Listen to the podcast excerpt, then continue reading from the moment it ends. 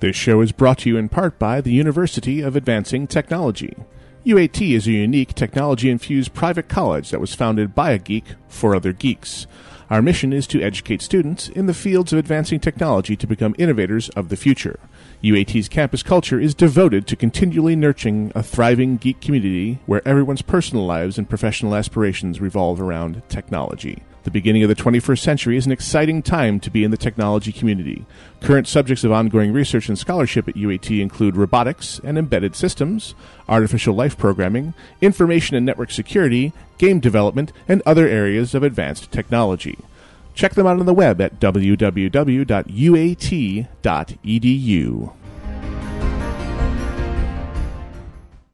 Shoutcast streaming provided by Versus the World Productions. www.vtwproductions.com.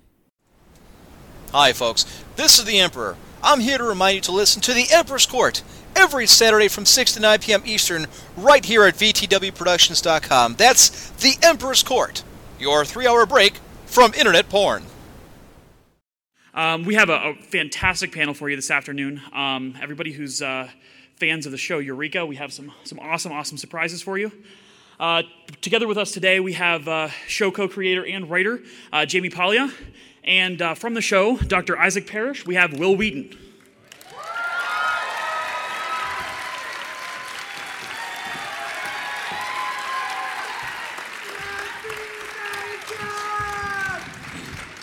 Awesome. This one work now? This one work? Oh, it does now. That's awesome. Hello. Hey. Hi, guys. Thanks for coming. Um, well, I'm, I'm thrilled that Wil was able to join me here. This is actually my second time to Phoenix. And uh, last year was very serendipitous because I had just met Wil, and Wil said, You need to meet Felicia Day. She's a good friend of mine. And I came out, and we all had a chance to chat a little bit, and then all of a sudden, uh, Felicia and Wil are coming back for season 4.5, um, which is premiering Monday, July 11th. Now we're going to be new new day and time, 8 p.m. That's going to be a, they're going to do a whole new night of uh, programming on Sci-Fi on Mondays. So we're going to be at 8. Warehouse 13 will be at 9, and then they're going to premiere alphas at 10. So July 11th, mark your calendars. Um, wow, I mean, we've just had the best time. Yeah, we really have. It's really ridiculous, and it's weird. It's so weird to me that we we started the episodes that you guys are going to see starting in July. We shot last July.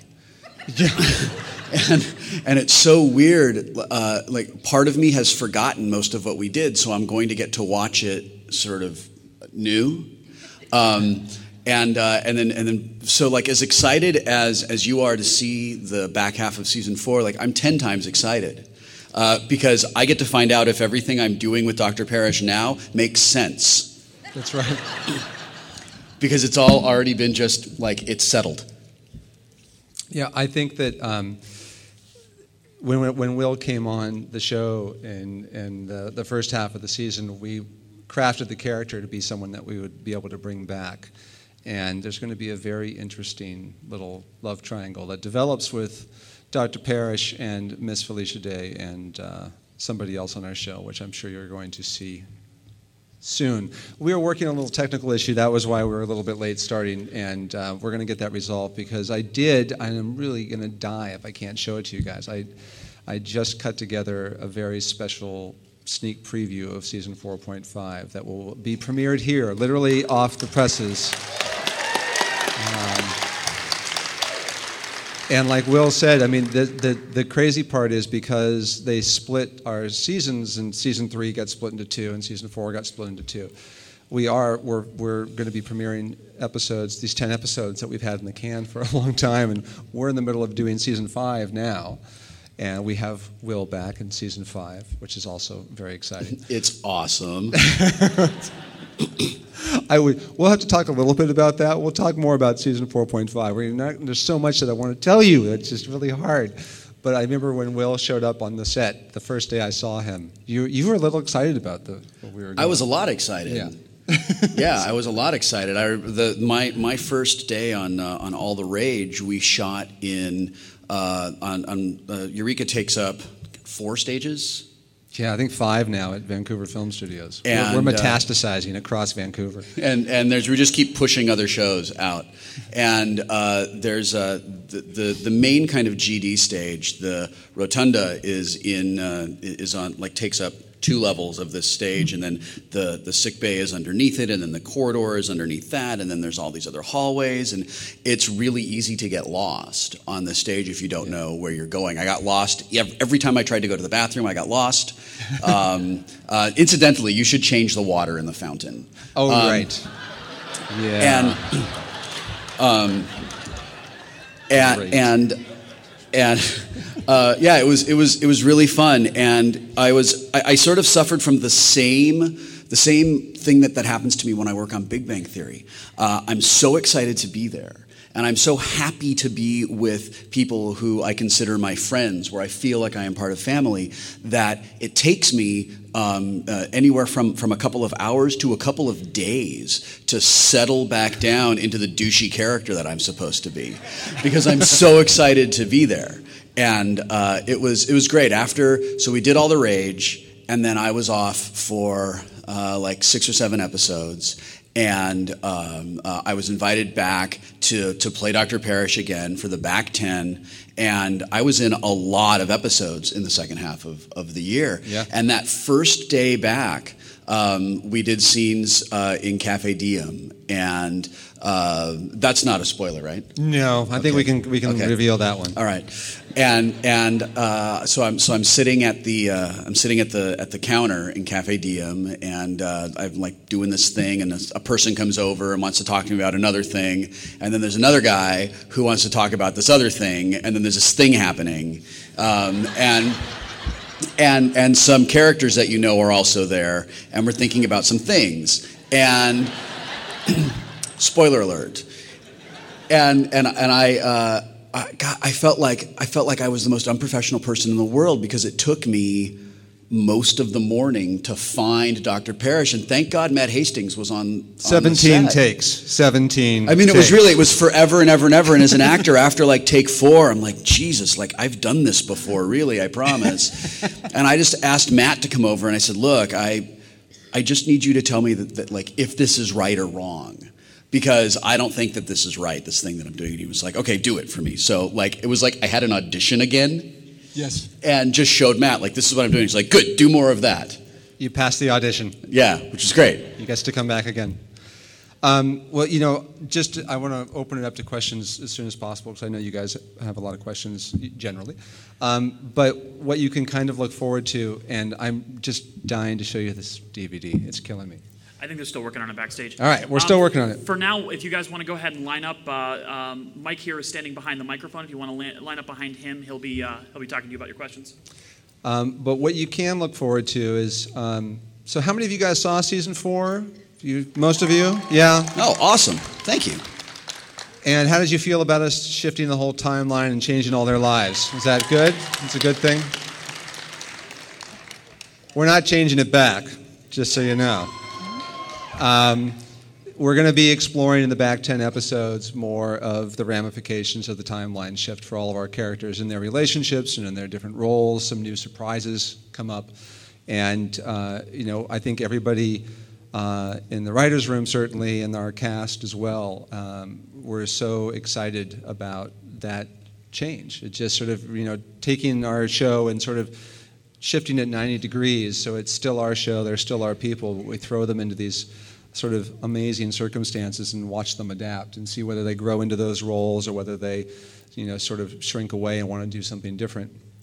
Um, it's been the most fun to explore, and I, as much as I loved, and and I, I, I don't say this lightly. I love the first half of the season. I think I might actually love the second half more. So um, you'll get some, hopefully, a sneak peek of that shortly. So questions. Uh oh, microphone. There we go. Um, is the romance between Fargo and the Warehouse 13 character going to continue? And could you explain the Christmas episode a little bit more? It was a little confusing. All right. Well, the first part, um, yeah. Well, you know, we we loved having Allison Scagliotti over, and Claudia is amazing.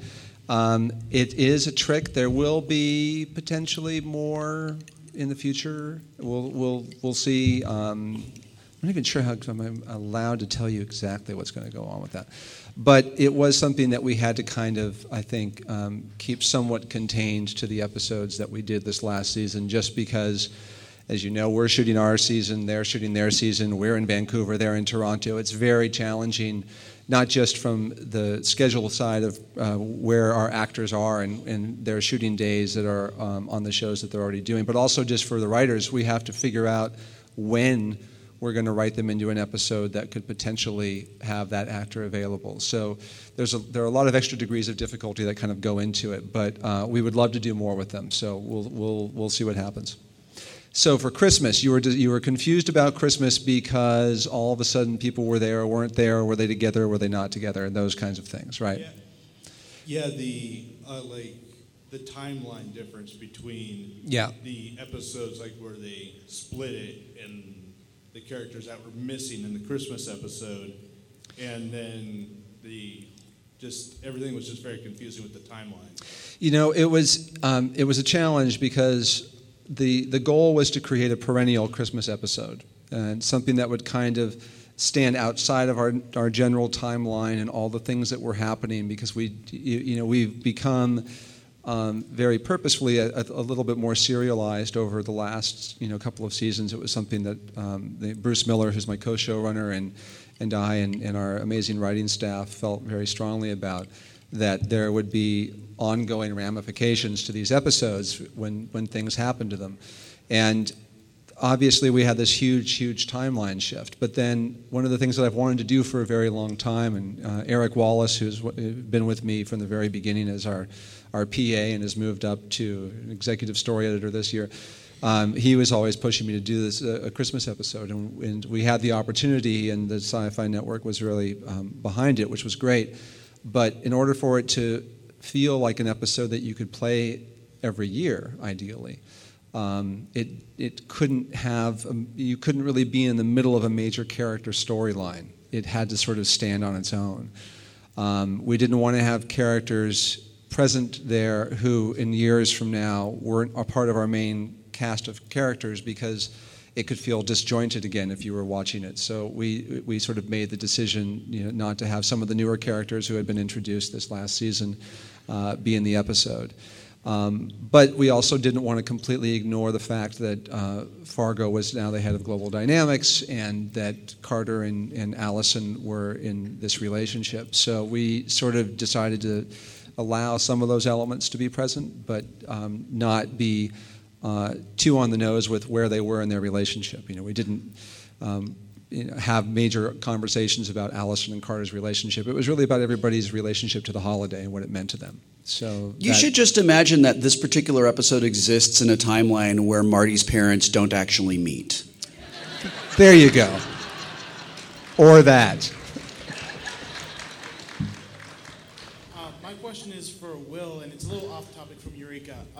You once played at a convention a D&D game where one of your characters had died and you were kind of forced into the uh, Stinky the zombie. Yeah, Mr. Stinky. Uh, do you miss Mr. Stinky? I really miss Mr. Stinky. Mr. Uh, Stinky was a great character. Do you ever replay him in your off time whenever you're playing with your friends or what have you? Do, did you rebuild him and continue Mr. Stinky's story? Are you saying when I'm playing with myself, do I play with Mr. Stinky? is that is that kind of where this is going? How many, okay. how many kids are here before we continue down this road? Um, I have Mr. Stinky's character sheet, uh, but I've, I, I actually prefer to run games rather than play in them. Uh, so uh, Mr. Stinky has not uh, made any appearances um, recently. The number of fart jokes I want to make right now is really overwhelming me.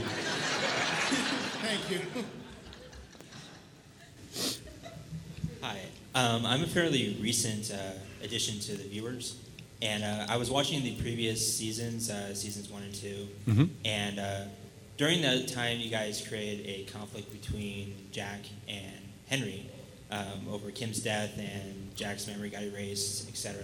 Mhm. But you guys never really resolved that conflict. I was wondering exactly why you guys chose not to explore that. You know, I, I feel like we we resolve the conflict in in insofar as um, you know it's funny there there were there there was a, a major confrontation scene um, from Phoenix Rising that um, that was um, that was cut actually. Um, that we really saw Carter remember what was going on and and tell Henry, I know what you did. And Henry was apologizing and, and really couldn't, conf- you know, forgive himself for what he had done. And um, it's interesting how there are times when you write something that you, you know, I really felt very strongly that that was something that I wanted to be in the episode. And then I looked at the episode as a whole, and that part of it just stood out as being like from a completely different show. It just, it, it, it didn't work in the context of the big framework of it. So we've always sort of had this something for, I think uh, it, I like the fact that there's, again, uh, ongoing, um, there are ongoing ramifications to those choices. And, and Henry did something that he will always have to sort of carry with him. Carter had pieces of memories and, you know, thinking that he knew that something wasn't quite right but ultimately that instead of it being a big um, profession where then Carter was going to have to look at Allison and say, oh, wait a second, we were something potentially and now we're not, that was taken away, or any memories of that were taken away, uh, is to kind of see what role fate might have in all of this and see if Carter and Allison kind of grow together. And um, you might remember if you saw the end. Of, did you see the end of season four? This uh, or the first half of season four. Um, uh, I'll be seeing you. Uh, when Allison and Henry are walking out to the gorge right before she's killed, and she's talking about the fact that she and Carter are seeing each other, and Henry says, "You know, I always sort of had a feeling that you guys, you know, were meant to be together." That was a nod to what you're talking about. That he has always known that there was a relationship there that he took away. And um, I think he's gratified that it's sort of going the way that it should. I hope that answers your question. Thank you. Hi. Hey. Um, oh, thank you. uh, question Do you have any plans for uh, getting Paul McGillion into the cast? You know, we have uh, we have talked with Paul. I was just talking to Paul a little while ago about this actually. Um, there are so many great actors that we would love to bring over, and I think really it's it's not about um, it's just about finding the right character. I mean, for Wil, Dr. Parrish, it was just the right character for him, and um, I think that if we end up telling a story that has uh, a character that Paul feels right for, um, I would love to have him on the show with so many others that we've talked about um, in, in the past. Sure. I have just Oh, received um, a signal. Do we have a indicating- signal? Indicating that DVDs can happen. Oh, this is so very, very exciting. Um, do you guys want to see a little preview of season 4.5? All right. Uh, we should go down there so we can see. Yeah, that's a good idea. We're going to come down there. I'm coming with you.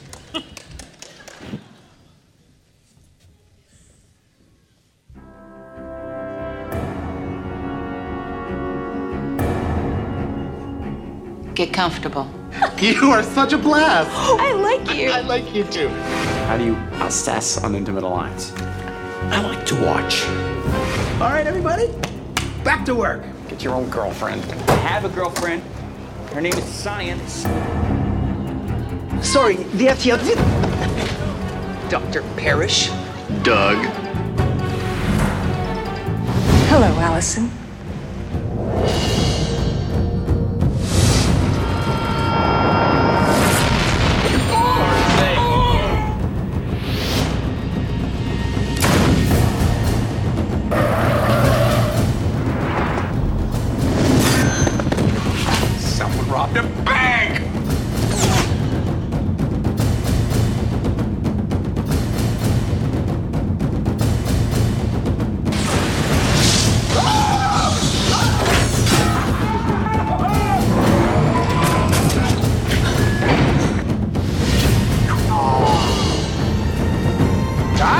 Going down! Oh, space is bad. Holy socks!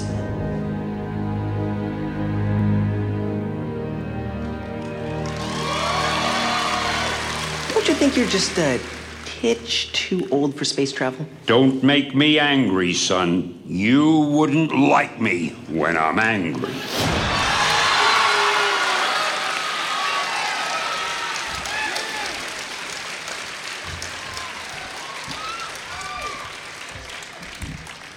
Can I Well, just say, You can only see half the screen, but all right. We're gonna do it again. Oh, good. It was so good, we have to do it twice. Were you gonna say something? no, I was, Okay. I was just gonna say, say awesome. Oh, good. Yeah, and I know what all of those shots are from, so now I'm excited all over again.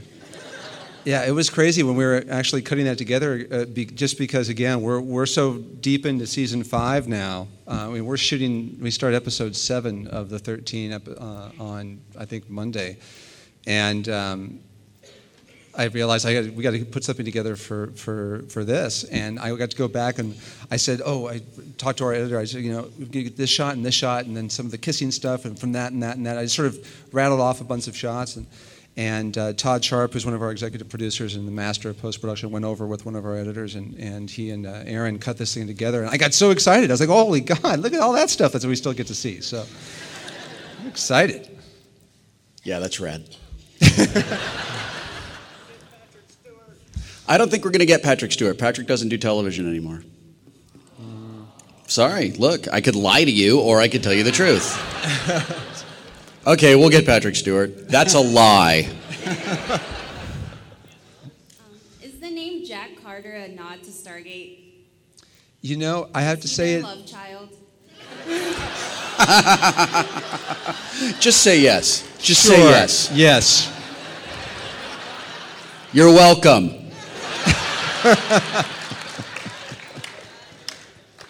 So, as you stated earlier, you have done a time travel episode that changed the universe, and you are not going to change it back. Thank you. Was You're that- welcome.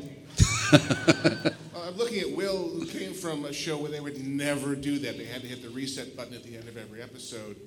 Was that a hard sell for you to the network to say, we're going to do this, it's going to change fundamentally, and no, we're never going to go back? Was that difficult? Uh, yeah, it was. It was really hard, actually. Um, What it- did you have to do to get a yes? Uh, lots of sexual favors. I knew it. I'm not proud. Now I feel dirty. But I totally came through for you, so. Yes, you did. He was really he was a gamer. Um, no, it's really funny. I think that the, uh, Bruce uh, Miller, who I, I mentioned, my co-showrunner and I went in to pitch, as we have to do every season, um, uh, sort of what the what's our big thing going to be for the season. And we in the off season, before we had actually been picked up for season four. Um, and uh, I didn't even know if Bruce was coming back. I had like almost none of my writers were coming back, so I was going to be restaffing the whole thing. And they had, they they I had a meeting with the network in the studio, and it was that that conversation about, you know, it's season four. It has to be really good. This is, you have to go big because you. This is the season that decides whether you get seasons five and beyond. I mean, this is no pressure, but it has to be good.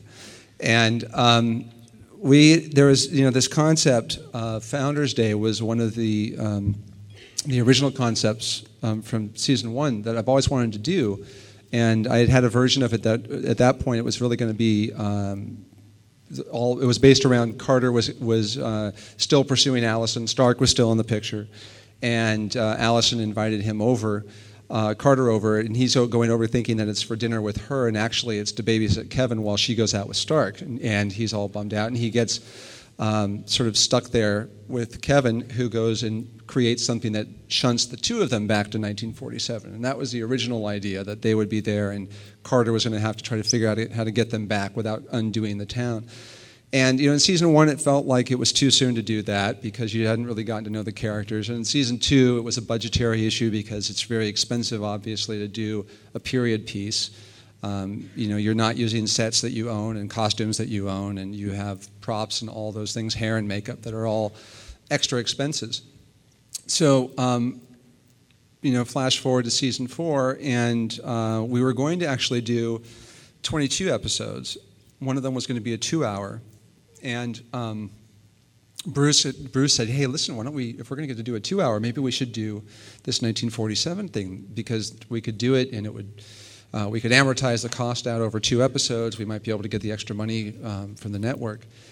And we started to kick it around, and then they ended up deciding that they couldn't um, justify an extra two-hour movie thing for whatever reason, and so they, we kind of got excited about the idea. Just Bruce and I kind of kicking around in the off season when, when we knew we were coming back. Um, network's like the worst date ever because the network's like, we're going to do this crazy, amazing thing later, and you're like, yeah. And then you, then the network's like, actually, turns out I have, I kind of really got a headache. Yeah, there's that. It was a long week. I'm tired. Can we just cuddle? And So- the network always leaves the socks on. Just is such a bummer. It's not as sexy as you'd think it would be. Um, so basically, to, you know, to to, to uh, summarize, we ended up deciding, well, maybe we could do it as a season premiere, and then in the course of, of kicking that around with our staff, after we actually brought our writers back, we had, we our, our new writing staff in, and we sort of told them what we were thinking. Um, somebody made the joke that, wow, well, you know, we'll, we'll go back to 1947. That'll be really fun. They'll get back, and hey, wouldn't it be funny if we changed something? Because we knew we were going to bring Trevor Grant back, and that that was going to screw things up.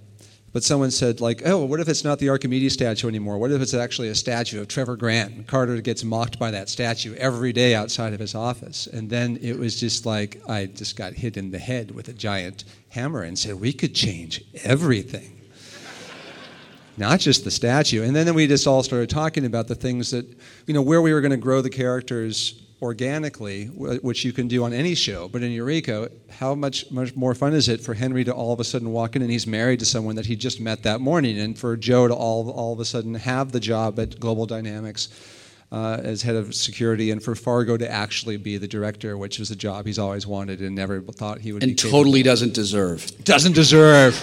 At all, not even a little bit. and then to have a new character come in who will point that out at every chance he has. Listen, someone just has to sometimes say the sun is out. So when we went in to tell this big idea to the network, it, I've never seen Mark Stern, who's the head of the network out on the West Coast. I've never seen him so excited about anything that we've pitched in all the seasons that we had done before. He literally did the happy dance in his chair. That like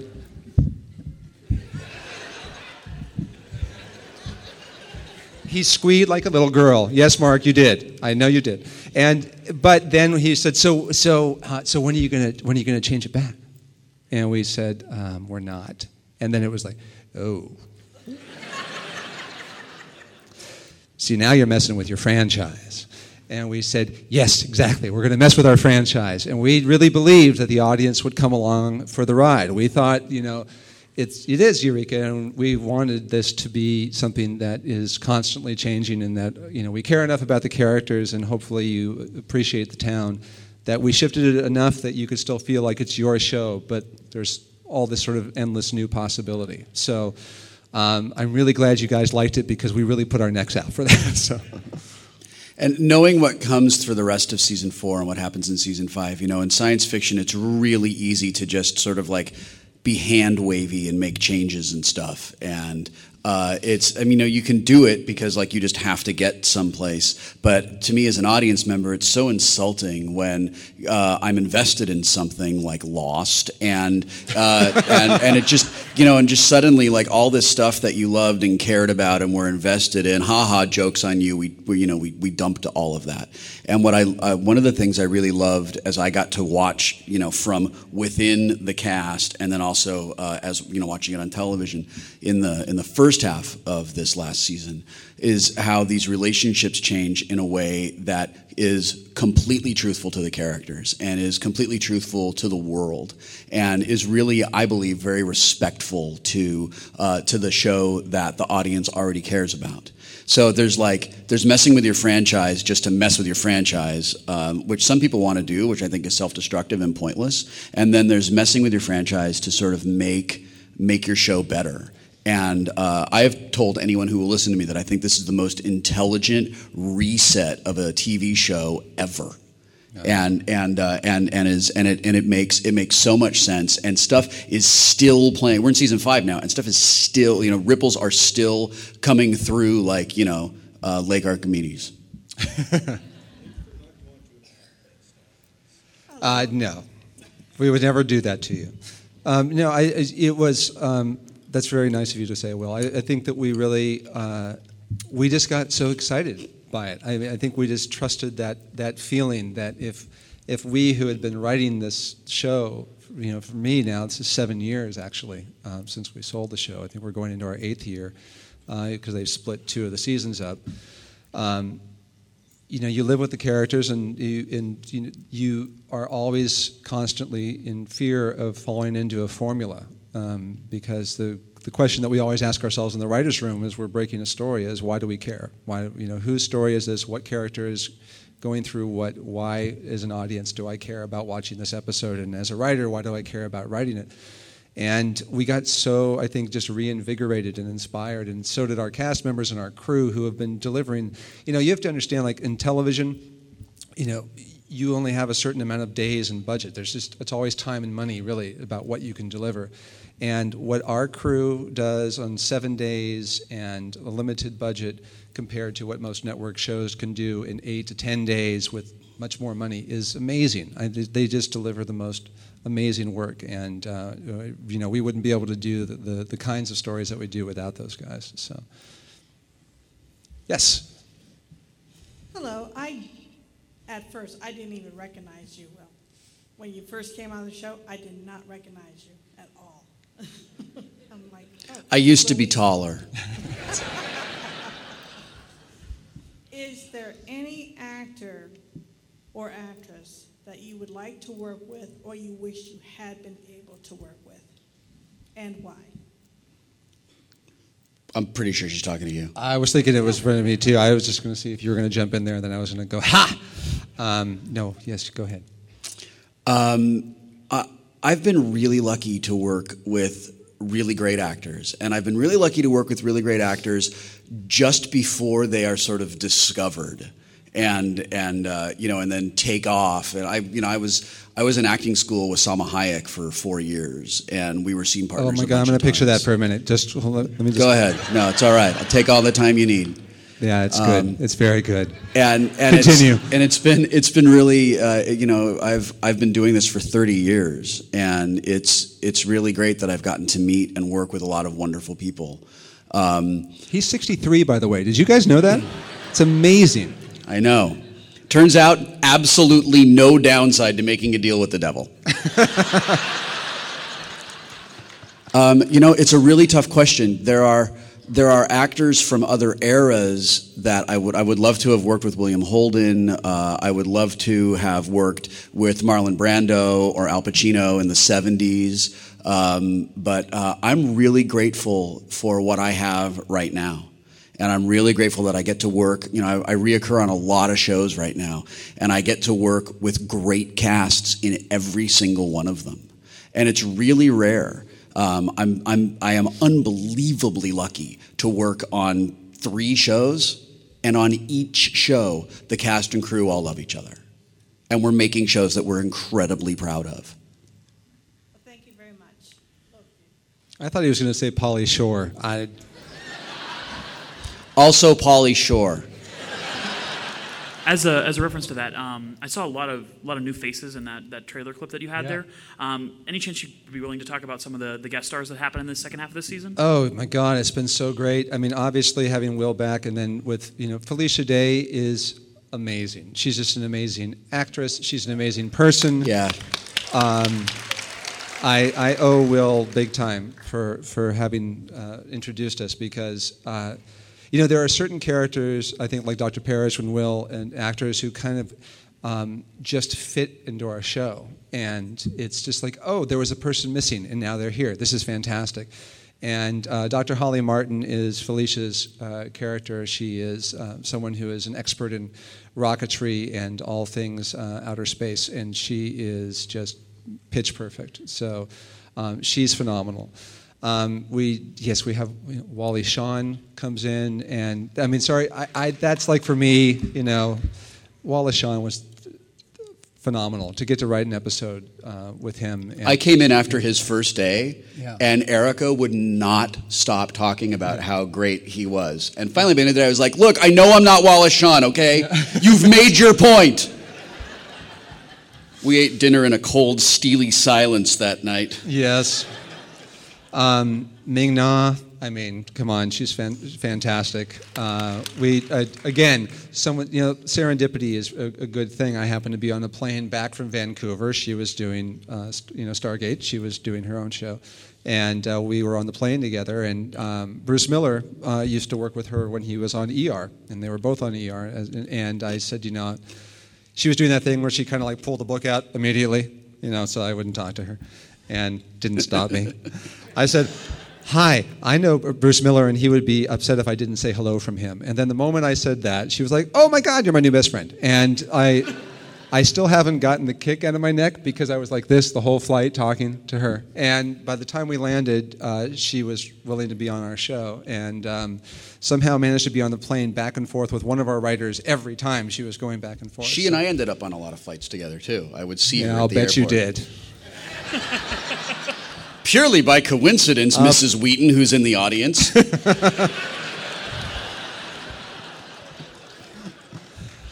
Um, who else? Dave Foley, um, fantastic. Um, Dave Foley came up. Dave Foley and I worked on Leverage together. And then Dave came up to work on Eureka like three weeks after we had worked on Leverage together. And I, he comes walking up and I, he sees me, right? And everybody's geeked out because we all love everything he's done. Right. And I guess Colin knows him from the old days. And he comes uh, walking up and I said, God damn it, Foley, you have to stop following me around. Stay off of my shows. he said that he would go wherever he damn well pleased. and he was right. And he was right. Um, gosh, am I forgetting anybody? I want to make sure I'm not forgetting. And oh well, there's that guy. Yeah, um, I have I have Phoenix Comic Con and, and Linda Zaruchis to thank for for Stan because um, when I was again came came out last year, uh, she said, "Oh, by the way, I'm going to put you on the flight with Stan Lee, if that if that's okay with you."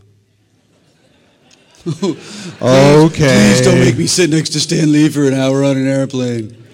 Oh, is it okay if you guys share a limo on the way back? Okay. Note to self: always travel with Stan Lee. I've never had it so good. I never will again. It was amazing. Like the the, the amount of uh, love that is shown to that man daily. And the thing is, when you meet, how, did, were you guys? Some of you at his panel earlier. Nothing.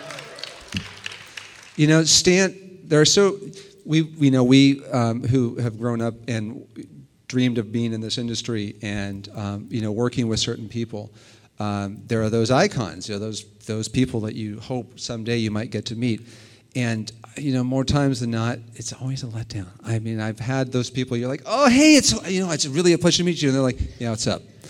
And then they're kind of off. And and um, Stan not only like lived up to every expectation, he so far exceeded them that um, there's a reason that we're still friends and in contact. I mean, he's just uh, he's an amazing figure, and he's changed the face of popular culture. So. Um, by the time we landed, he said, "So when are you going to put me on your show?" And I said, "Do you really you think you're going to get on a plane? You're going to fly to Vancouver to be on the show that you've never seen before, never heard of it?" And he's like, "I like you, absolutely. You just tell me when, and I'll show up." And he did. He actually did. uh, who thought? I never did. So. The day that Stan came up to, to work, uh, I was really lucky to be in the same scene with him. And I watched our incredibly professional crew on Eureka turn into a stage full of fanboys. Every single person on the crew in Marvel gear and and like it's like oh that's weird. Did you bring your lunch to the set today? Oh no you brought a bag full of comic books. Yeah. Huh. And and Odd. and Stan was awesome. And Stan was like I'll sign anything you want me to sign. And he just did it all you know and was just so great and so nice. And uh, uh, just sat there and let me geek out at him about everything. Yeah, he's um, it's Wil's right. You know, our, our crew, of course, they're seasoned. I mean, they've been doing not it's not just like our show. They've done huge feature films, all these other other series. They've met everybody in the business. I have never seen them turn into such squean little girls in my life. It's amazing. Uh, Jason, who is our, our DIT operator in the video village, um, you know, he's like six foot three, this big guy, and he was just like, "Oh my God, is Stan Lee really going to be on the show? Did you don't, get my hopes up? Is Stan really coming? I heard Stan's coming on the show." And uh, you know, he was like tear. He, he, was he he he met Stan, and it was like you have changed my life. And Stan, and, you know, would you would, would you mind signing this? And Stan says to me later on, he says, "You know, everybody always asks me if I would mind doing this." He says, "It is the easiest thing in the world to take a photograph or to sign something for someone." And how lucky am I that people care that they want that they want my signature or want to take a photograph? It's just, of course I will. So that's yeah. Enough said. That's it. Wil, however, is a total douche about it. Don't Impossible. Hate that guy. you you walk up to him and he'll say, "Ka-ching!" Show no. He's he's amazing. Sorry, you uh-oh. can't you can't get in without a credit card to see Mr. Wheaton. Did I uh, did I see Aaron Douglas on there too? Oh yes, of course. I knew I was forgetting someone. Aaron Douglas came over uh, for an episode, um, and he's again one of those amazing people. And we love all of our Battlestar brethren. So um, I'm a that was good huge. BSG nerd, and we film on a bunch of Battlestar's old stages. Yes, we and do. there are still signs up on the walls, like safety signs and things, that have the Battlestar Galactica thing on them. And I walk past them and sort of like pet them every now and then. You know, we got picked up um, for our show before Battlestar aired, and we we knew that um, there was sort of like this new movement happening in, uh, on the Sci-Fi Channel in general. And so, like in season one, when we were up there shooting, was when they were making their their first season two after they they'd done the the miniseries. And so I took my family up there and we walked around all those sets and jumped into Starbuck's Viper. I have a photograph of my my, my kids and my wife Kristen, all four of us in the Viper. Um, it was awesome. Next question. So say we all. Yeah, we're, we're, we're getting close to time, but we can we can cover these last three questions. Okay, three more. Excellent. Um, I thought your portrayal of Kevin as autistic was really amazing. And now with the timeline change that's been taken away, are you going to explore that or have more autistic kids on the show? You know, it's that was a, a very sensitive subject for us. Um, there are a number of us um, on the on uh, the writing staff, in particular, who have either people in our family who are um, who have autism. My wife, actually, Kristen, is an expert in the field of autism. Her research was on working with dance and movement therapy with with kids with autism, and that character was. Um, it was challenging for our, our actor, and it ended up being challenging for storylines. And I, so we, it, it ended up being more difficult to have Kevin in, in certain stories, but it gave us, I think, a few seasons where it was really interesting to explore what it was like to be a working mom with a child with, with special needs. And you know, he was a very special kid. Obviously, his connection to the artifact. He's the most intelligent, you know, person in Eureka. All those things when we were looking at the timeline shift, um, it was an opportunity for us to do drastically different things for our characters and see how they would react to them. And so, in looking at Allison, because we knew that we were, you know, we were going to pull her out of being the head of Global Dynamics, but that, you know, that's just a career change. On a personal level, what did we want to do? And we thought, okay, well, for her and Carter, we'll start to get them back together again, but then Tess is no longer gone. She didn't leave, so that's going to screw that thing up. But it felt like we, we had, there was more to explore there. And we thought, you know, with so many of the people that we've known who have been, had you know, family members with autism, um, there was always that wish that I just wish I could connect. I wish that I, I wish that um, uh, I, could, I could see inside of your head and know what you're thinking.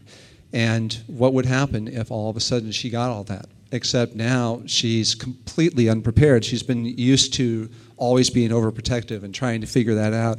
And now she has to know what it's to adjust to what it's like to have this very independent, still hyper intelligent, you know, uh, rapidly maturing teenager that she has to deal with on top of everything else. And so that's really where the storyline came from. And um, So I, I, w- I wouldn't say that I, we're, we're specifically looking for stories that, that delve back into that realm, but it's certainly a part of the fabric of our show and those characters. Sure. Uh, hi. Um, I have two questions. Uh, the first one is about the show, and the second is about my home. You guys film in Vancouver, and then and I moved here a couple years from Vancouver.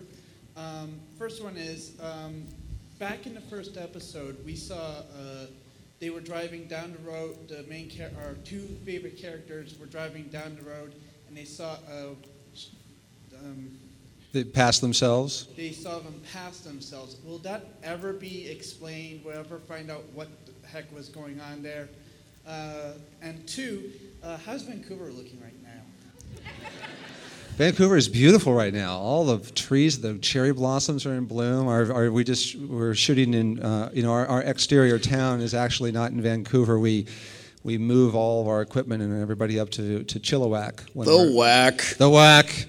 What stays in the what happens in the whack definitely stays in the whack. Thank God. Um, wow, it's not pretty, but um, it is. Uh, it's beautiful up there. That that opening scene actually. Um, this is one of those times where I'm, I'm not quite sure how it happened. I I think that yes, the, the the answer is yes. It will probably come back around, and it's something that I've sort of reserved for maybe sometime when the series does come to an end. Hopefully, that won't be for a few more seasons. But there was an actual version of the pilot where, when they're leaving town, they pass themselves entering town again. So it was it was a, an anomaly that was caused by Walter Perkins' time machine, his his uh, his uh, tachyon collider that um, had just caused that ripple. Ah, tachyons. Those damn tachyons. It always comes down to that. I have been inverting tachyon pulses longer than most of you have been alive.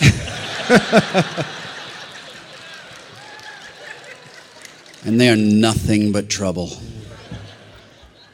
I don't care how aligned your dilithium matrix is.